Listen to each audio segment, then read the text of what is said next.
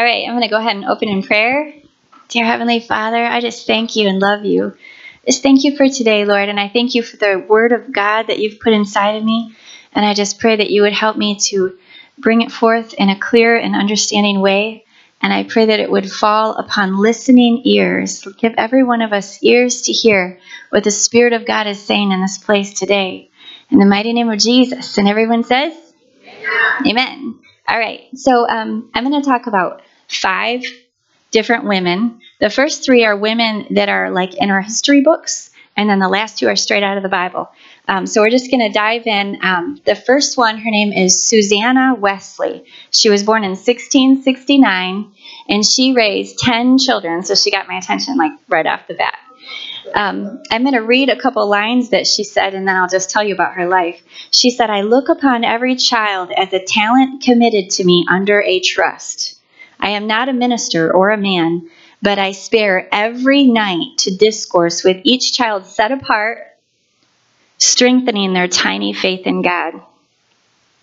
So, Susanna Wesley um, and her 10 children, but she was an intercessor. She had a heart for the presence of the Lord, and so she would wear an apron, and when she was ready to pray, she would just throw that right over top of her head. And all of her kids knew, Mom's praying. It's time to be quiet.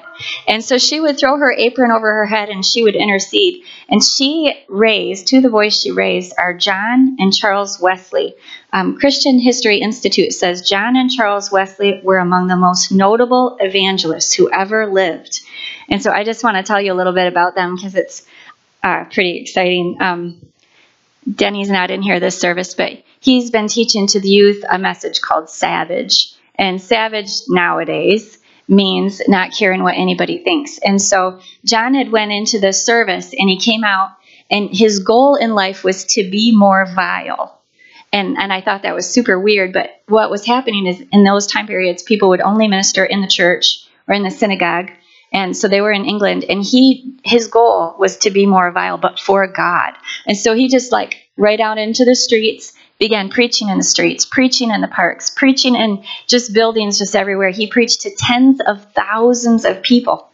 And all the while, his brother, Charles Wesley, this is so cool to me, he wrote over 8,000 hymns, many that we know, um, like "Hark the Herald Angels Sing" and "Jesus, Lover of My Soul," and just um, he was. It was said of him that he could capture the entire Christian experience in one verse.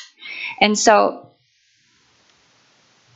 you know, it just makes you wonder if their mother's prayers had anything to do with that. Yeah, I believe that it did. I believe that intercession had a lot to do with that. Um, the next, the next woman I want to talk about, her name is Mary Ball Washington, and she was honored by her son. She was born in 1708, and her son says of her, "My revered mother, by whose maternal hand, early deprived of a father, I was led to manhood. Her son always acknowledged that he owed everything to his mother. And anytime you look up uh, Mary Ball Washington online, right under her picture it'll say one tough mama.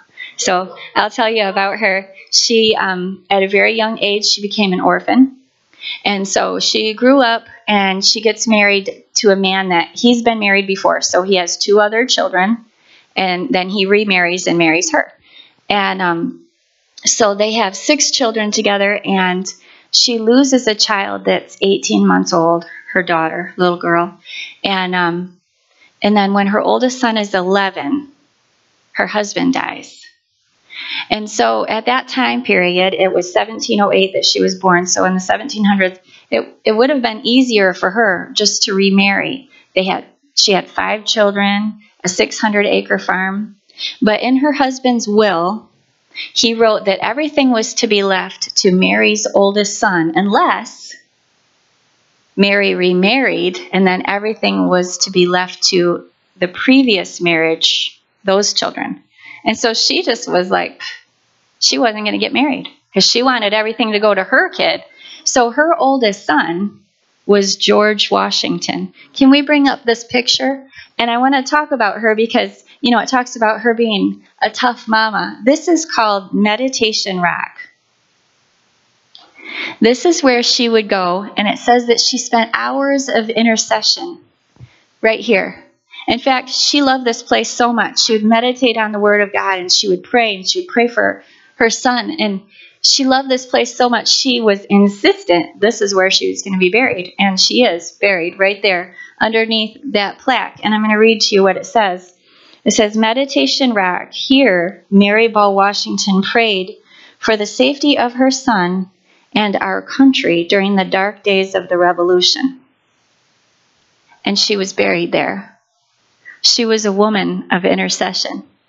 And so I want to talk about intercession today, but I, I, I want to talk to mothers that have young children. I don't know if there's anybody in here that has, but the fact is that distractions will come and they continue to come and they continue to come. I want to tell a story. I told them in the first service sometimes I think something's funny and nobody else does. So you can just like fake it if you want to. It'd be nice. Anyway, um, a couple weeks ago, I was I was praying and I was like on my face and uh, the kids were all in school except Justice. And Justice is going through something super sweet right now. She's like super motherly. She's rocking her baby. She wants to give her baba to the guinea pig, even. And she's like, you know, so she's doing all this motherly stuff. She's trying to change the diapers on her baby. She's one. And I just love watching this. But anyway, so it's just me and her home. And I'm on my face and I'm just praying. I'm just crying out to God, pouring my heart out to the Lord. And I feel something on my bottom. And I was like, what is going on? You know, she was just pr- playing next to me with her dollies. And then she starts to shove me. She's trying to like roll me over. And so I turn around and I'm like, what are you doing? And she's trying to change my diaper. So, so, you know, I understand that distractions come. And uh, Kim Walker, she wrote this song called Relentless Pursuit. She actually has two little ones. But that's what it's like as a mother. It's just this relentless pursuit of just going after God and going after God and going after God. And it's relentless. And we just can't give up just because distractions come. So the next lady I want to talk about, she she's just amazing to me. Her name is Eliza Grace Simon. She was born in 1847 and she was an accomplished pianist and painter. The amazing thing about her is that she was hard of hearing. So I just I just keep thinking, you know, I would never learn to play piano if I couldn't hear it. You know what I mean? If I couldn't enjoy it, what is the purpose? But she was determined to push through her weaknesses. And her son and her had this incredible bond. They were super close, just like me and my boys. They're not in here right now, but speaking it. Anyway, she um her son would come up and he would put his face right on her forehead when he would talk, so that she would feel the vibrations of his words and understand what he was saying. And in return, her son became super interested in sound and vibrations, and he began to just really study into those things. And he became an inventor. And his name is Alexander Graham Bell, and he created the telephone. And so sometimes we think that um, God can't use us in our weakness. But God will use, Denny's preached this before, God will use us right in our weakness. In fact, He will use our weakness and make something incredible. So if sometimes you feel like maybe you're a second rate mother, I know that I've felt that way, or just, you know, you just can't keep it all together like Pastor Brenda.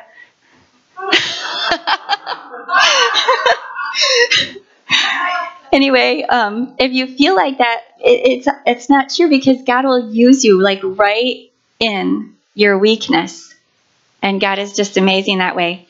Um, so we're going to go ahead and dive into the Word.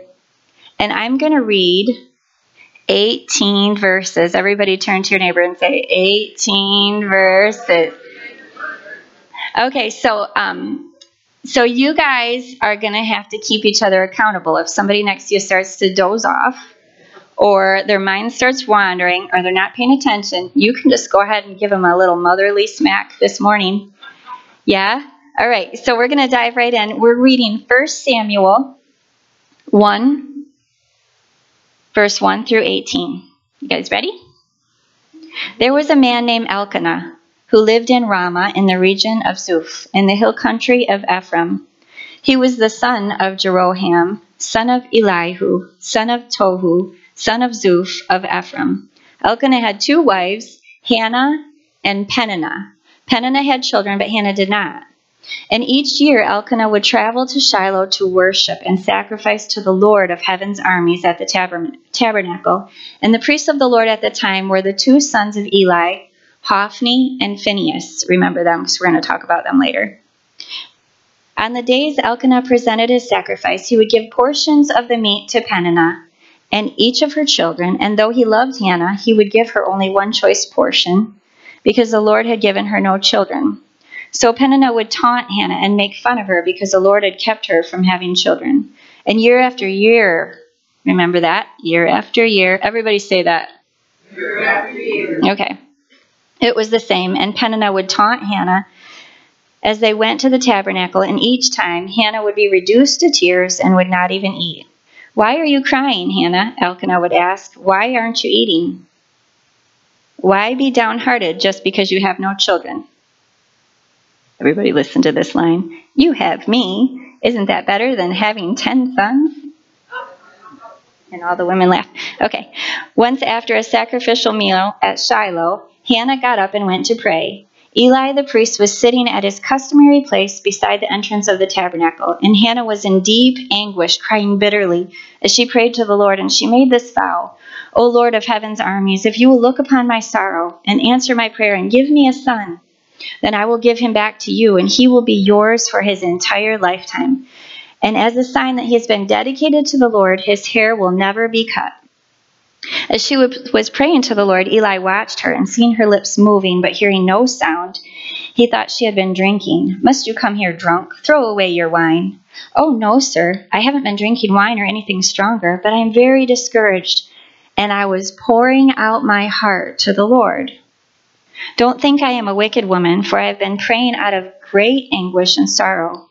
In that case, Eli said, Go in peace, and may the God of Israel grant the request that you have ask of him. Oh, thank you, sir, she exclaimed. And she went back and began to eat again, and she was no longer sad. So, right after that, she becomes pregnant. She gives birth to a son. She, um, you know, he grows a little. She weans him. And then in the same chapter, in verse 28, it says, Now I am giving him to the Lord, and he will belong to the Lord his whole life. And they worshiped the Lord there. And then it goes right into chapter 2, and there's 10 verses, 10 straight verses of high praise. And Hannah says, My heart rejoices in the Lord. The Lord has made me strong. Now I have an answer for my enemies. I rejoice because you rescued me, and there is no one like the Lord. There's no one besides you, and there is no rock like our God. Okay, so I feel like that we can learn a lot from Hannah. We can learn about raising our kids.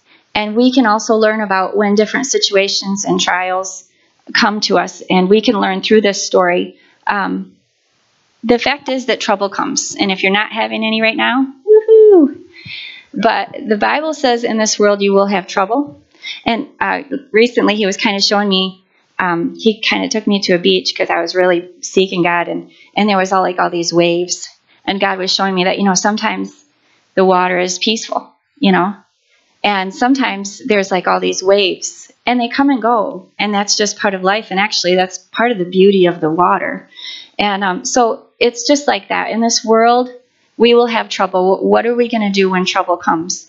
And um, so I felt like God was showing me um, five things that we can learn from this story from Hannah. And so the first one, I think some of us have this first one down, but I'm going to go ahead and go over it. The first thing she did is she poured her heart out to the Lord. Now, I find it interesting that it said year after year she was taunted before she poured her heart out to God. I'm not really sure why. I, I, think sometimes we think something's too big, or sometimes we think something is too small. But for whatever reason, it took her years before she actually just really got on her face and cried out to God. Um, Psalm 62 8 says, Pour out your heart to God, for he is your refuge. And so we're going to go through these five steps and I'm going to be testing you the whole time. This first one is easy and I think we know this one, but number one is pour out your heart to God. Everybody say it. Okay, so the first thing we do when situations arise, or even situations with our children, the first thing we do is we pour out our heart to God. Now, the second thing she did, and I'm just being honest this morning, this is something that I've struggled with, is She dedicated her child to the Lord. And the word dedicate means to give, to surrender. So Psalms 55:22 says, "Cast your care on the Lord, fully release it, and he will sustain you." So I'm going to tell you guys a couple stories about me. Uh, a few years ago, I went to, I think it was three years ago, I went to Haiti. And everybody knows that I have a crazy obsession with children. And so we go to Haiti and we actually went to a home for sick and dying babies. And the beds were full. Um, the, the mothers were lined up down the road with these babies, some of them dying in their arms. Um, I've, I've changed lots of diapers. I had five in diapers at one time, and they all had chubby bottoms. But I had to change some diapers here, and uh, we just kind of changed them and fed them, and we just spent the day there. And these babies were just bones. I mean, they were starving. And um, so they take them into this home, and uh, the, they try to nurse them back to health and give them back to their mothers there. That's what that's what the place is for. And so there's mothers lined up down the road. They're trying to get their kids into this place. They don't have any more beds. And I was grieved. I was broken. And I poured my heart out to God continuously, like I couldn't sleep. I was going to go back there and do whatever it took to fix the entire place you know, I, I was carrying the burden of the whole place.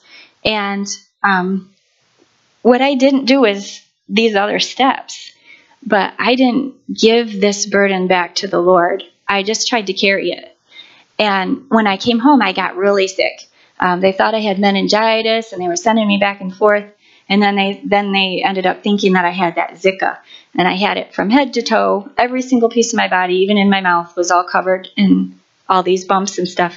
And you know, I just I felt like God was kind of showing me some things through this, and I was uh, I just thought this was super interesting that um, I put it on myself to feel like I had to carry this burden that there's no way possible that I could carry. And then last June, Summer and I went on a class trip to Europe, and we were supposed to go and just have this incredible fun time and just enjoy everything. We went to Amsterdam and Brussels and Paris and London and we went into all these churches, all these cathedrals. You'd pay to go in, you know, you'd pay to go in and you'd look around, and there was just, it was just beautiful. And there was no relationship with God. The statistic that I was told was two out of 10 in Europe have even seen a Bible. And so, like around here, we can drive up and down, just drive all over. We can see churches just everywhere, like where people are in the parking lots. You know, people are, and um, so there, they were all just like all these temples, you know, and they were just, they were like monuments, but there was no, you know, you know what I mean? There, there was no relationship. Like people didn't know about Jesus. And I came back the same way I did from Haiti, from Europe. I came home grieved for Europe, and I couldn't sleep, and I wanted to go back and be a missionary. And how can I change the whole world? You know, and um, so I came home and I right away I got um, laryngitis and I had no voice at all, nothing. And um, when I was going through this and God was showing me, he, he was telling me that I had no problem pouring my heart out to God.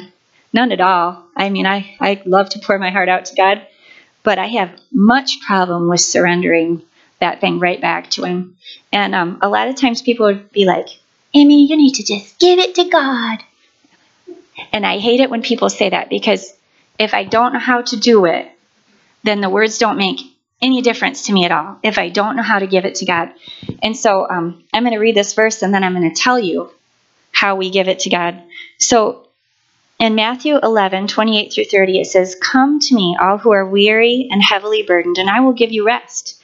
Take my yoke upon me and learn from me, for I am gentle and humble in heart, and you will find rest for your souls. For my yoke is easy and my burden is light. So God doesn't want us to carry the burden of a nation. The Bible says to carry one another's burdens. Um, and he's talking about carrying them right back to Jesus. So um, I'm going to move on to number three because number three tells us how to do the second one. So how do I don't want to say number two. Sorry. Okay. So, so um, let's see. I, now I can't get out. Help me. Okay. So the way that we give thanks to God is found in this in this same verse. So Hannah says, "Now I am giving him to the Lord, and he will belong to the Lord his whole life." And they worshipped him there. And then the very next 10 verses is high praise. How many have ever come into church and you're carrying all this stuff? Right? I know you have because we see you, right, Crystal? Yeah, so you might as well say yes because we already know.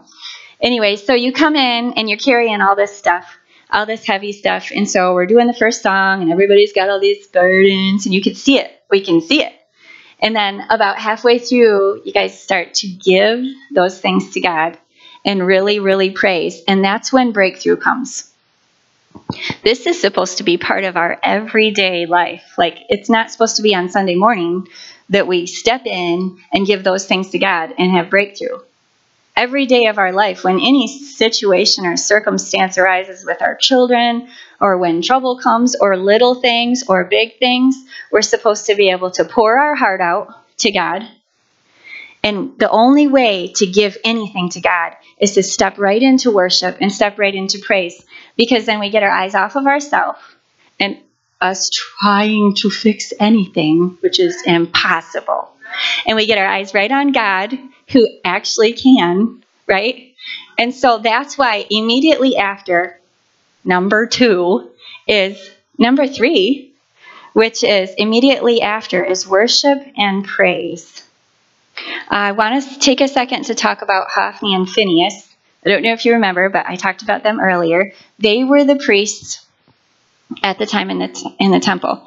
And if you read in the next, let's see, in chapter 2, they were bad. They were bad guys. They were wicked. And it just their dad wasn't the only one that knew about it. Like everybody knew, including Hannah. So she's taking her little boy, he's like four or five, to the temple, dropping her son off. And there's bad guys there.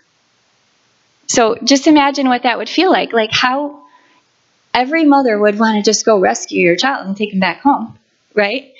And and sometimes we think that we can do that better. We can take that better than God can. But the only way that she could release her son there in that environment, in that situation, was to go right into worship and praise and trust that the God was going to take care of the situation, the God that's bigger. So, all right, we're gonna we're gonna move on, but I I need to make sure that you guys know the first three because um, I felt like God was telling me that this was uh, this is a new habit forming. So if we can learn this and apply this to our lives, we'll be able to handle our lives a whole lot better, and we'll be able to live in a place of rest. And so maybe this only applies to me. Maybe I'm preaching to myself but I need it. And so maybe some of you guys need it. So we're going to go through the first three steps and then I'll move right on to number four. Number one, does anybody know it?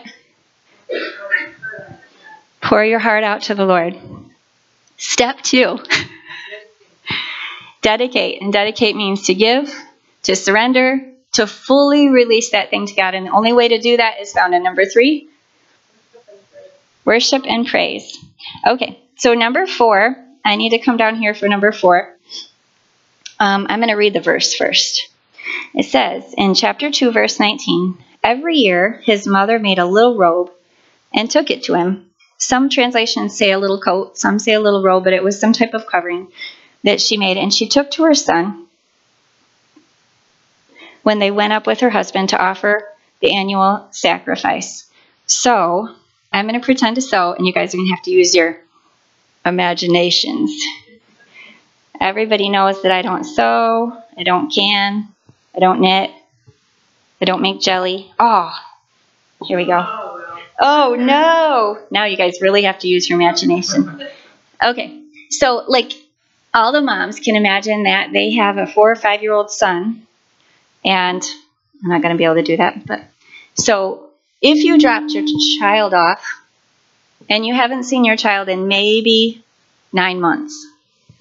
And then you were working on this little coat for your son, your little guy, Actually, it says that she took this every year. It doesn't ever say she stopped.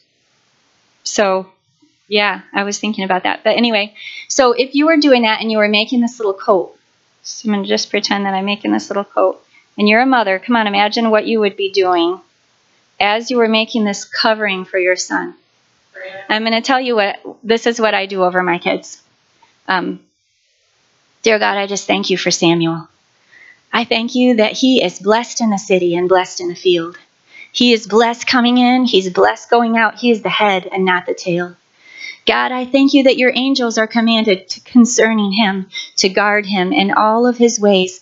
Lord God, I just ask that you would speak to him in the night and that he would hear the voice of the Lord. And so that they would just, she would just continue to make this covering. And this covering wasn't just a natural covering. I totally believe because I'm a mom, and every mom in here knows that there's no way she could sit there making a coat for her son without praying the word of God over her boy.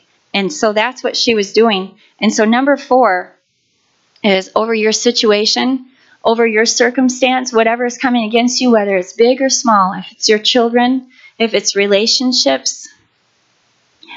The next step is to make a covering with the Word of God. So the Bible says that the Word of God does not return void, that it's powerful, that it's like a hammer breaking in pieces. How many know that sometimes we need to use the Word of God like a hammer? Come on, right? All right. So, uh, Matthew 24 35 says, Heaven and earth will pass away, but my words will never pass away. Jeremiah 23 29 says, The word of God is like a hammer that breaks the rock in pieces. And Isaiah 55 1 says, The word that goes out of my mouth, it will not return to me empty, but it will accomplish all that I have sent it out to do. So I'm going to go through these steps again because I want to make sure you know them.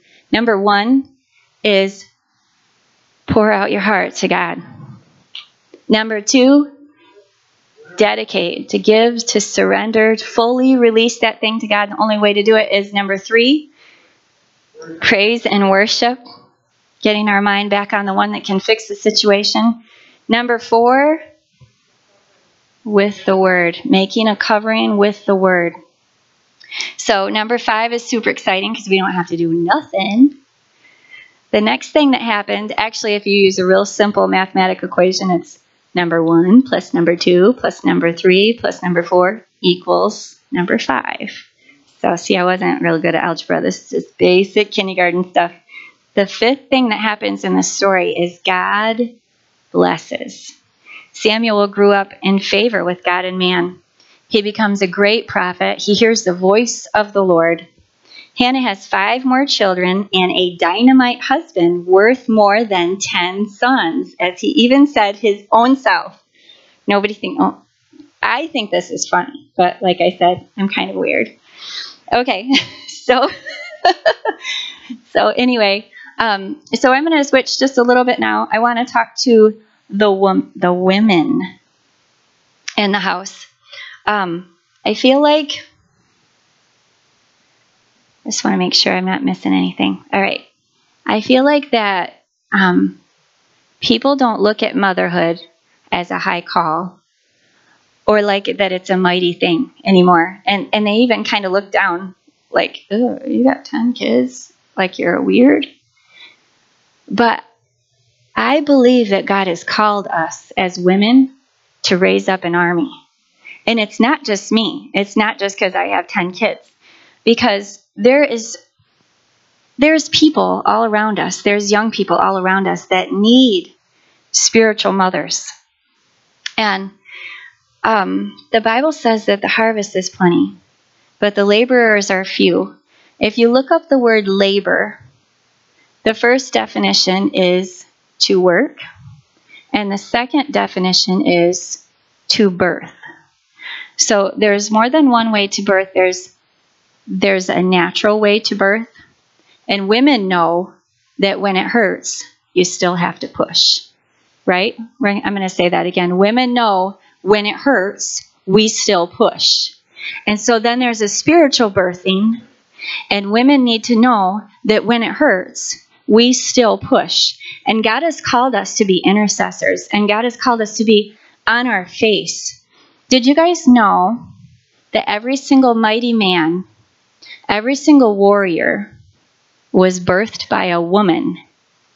And it was birthed by a woman that when it hurt, she pushed. And I believe that there is mighty men of God all over. And I believe that there was warrior men all over. But the woman hasn't called out those things. And the woman hasn't maybe birthed birthed through those things, even in our sons and in just men around us in general, because maybe we haven't gotten on our faces and just really pushed when it hurt. And sometimes we just get discouraged and we get weary. And because society acts like this isn't a powerful thing, but it is. What we do is powerful. Men are called to be warriors, and women are called to be birthers.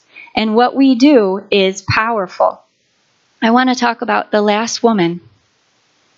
And this is found in Judges 4 and 5. How am I doing? Okay. Judges 4 and 5. I'm not going to go through and read it since I already read you guys 18 verses in a row. I'm just going to tell you the story about Deborah. So, um, the Israelite people, they continuously would serve God and love God, and then they would step over into idolatry, and then God would send people to take them over and control them until they would repent, and then they would come back and they would serve God and love God. How many know this, right? And it just kept going back and forth and back and forth. So in Judges 4 and 5, the people had gotten into idolatry. And so for, I think it was 20 years, uh, they were, God had given them over to their enemies. So King Jabin, the Canaanites, and the commander of the army, his name is Sisera, they ruthlessly oppressed the people. And it wasn't like for a year, and it wasn't like for three years, it was for a very long time. I think it was 20 years. They ruthlessly oppressed God's people. And it says that village life ceased.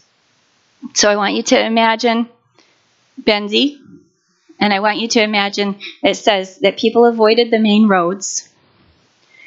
There were very few people in the villages. So people were like hiding out. I mean, they weren't even functioning anymore.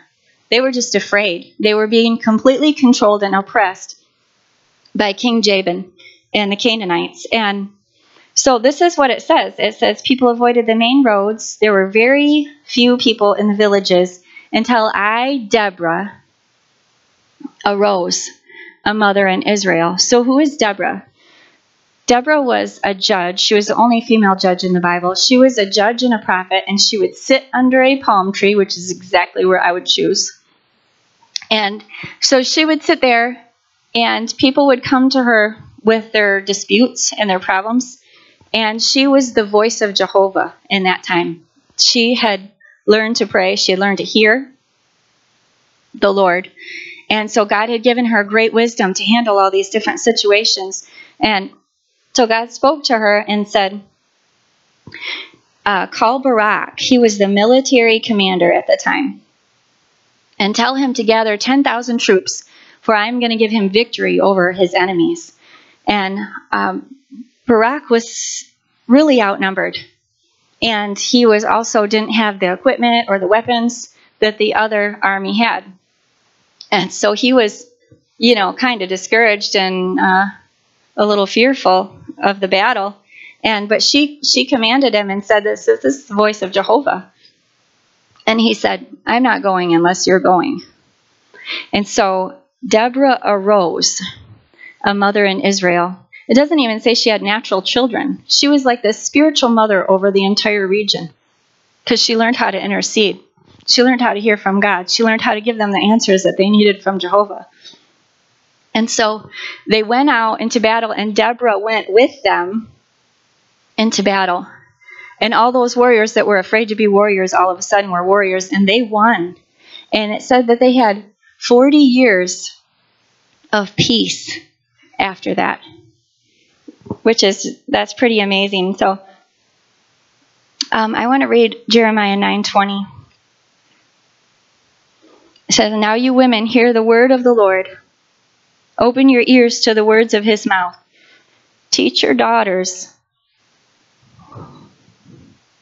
Teach your daughters how to wail and teach them how to lament. See, God has called mothers. Actually, if you have a womb, that's something to be proud of. In the earlier service, I'm like, raise your hand if you have a womb. And everybody was like, I don't want anybody to know. We know. Anyway, um, we are supposed to teach from generation to generation to generation. Teach our children, teach our daughters how to pray, how to intercede, how to travail, how to birth things through in the Spirit. We're supposed to teach them when it's hard, we push. When it's hard, we when it's hard, we push. When it's hard, we push because it's going to get hard. And so women know how to birth in the natural. It's the same way in the spirit that when things get hard, we have to push. And when it hurts, we have to push. And when it hurts, we have to push. Come on, when it hurts, we have to push. And we have to do this. It's time for the women to rise up. It's time for the women to get up and become the intercessors and push things through like God has called us. Um, I'm going to, I felt like that I was supposed to have this played. Um, I know it's very strange. The sound is called the call to arms. And this is what they play in the military that would tell the military, oh, we need to get up. We need to get up because it's time to get into position for a battle. And I'm going to pray right now, and then we're going to listen to this call to arms for 60 seconds. And it's going to seem a little bit long. Don't focus on the weird, that it's weird, okay? But that God is doing something, that He's awakening something in us, that He is calling us to take our positions in the body of Christ. That depression is no longer in control, and discouragement is no longer in control, and weariness just has to go because we need to get into position as mothers to take our land. And so I'm going to go ahead and pray, and then I would like Karina to turn this on. It's going to be 60 seconds, and I want every woman Every woman, if you have a womb, you need to stand and just receive. So, dear Heavenly Father, I just pray that as this is played, God, that everything that has hindered us and held us back,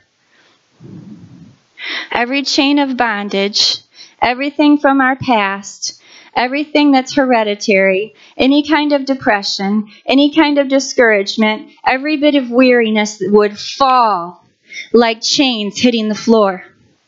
And that we would awaken inside and that we would rise up as women of God, confident in who we are in Christ, and that we would learn how to pray, and that we would learn how to push through, and that we would not give up when it's hard, and that we would not back down when it hurts, God, that we would push, that we would push, come on, that we would push through, that we would learn to birth things through in the Spirit that we would learn to pray through. I just want every woman to stand right now. Thank you, Lord. Thank you, God. If you have a womb, go ahead and stand. Thank you.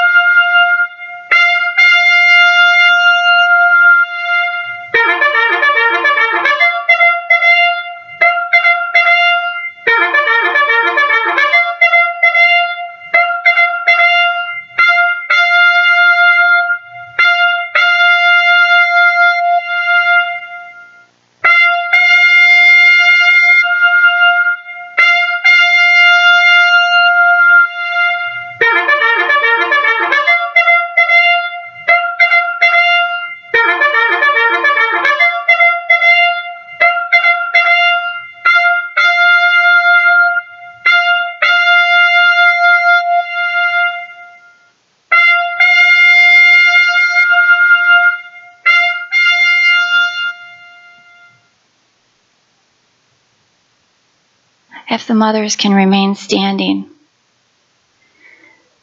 Um, I'm going to pray a blessing over the mothers that are in this place. Hallelujah. Praise you, Jesus. If you have a woman next to you, I just want you to stretch your hand out and just join with me in prayer. Thank you, Lord God. Thank you, Lord God. Holy Spirit, come. Holy Spirit, come. Holy Spirit, come. Holy Spirit, come. Shema.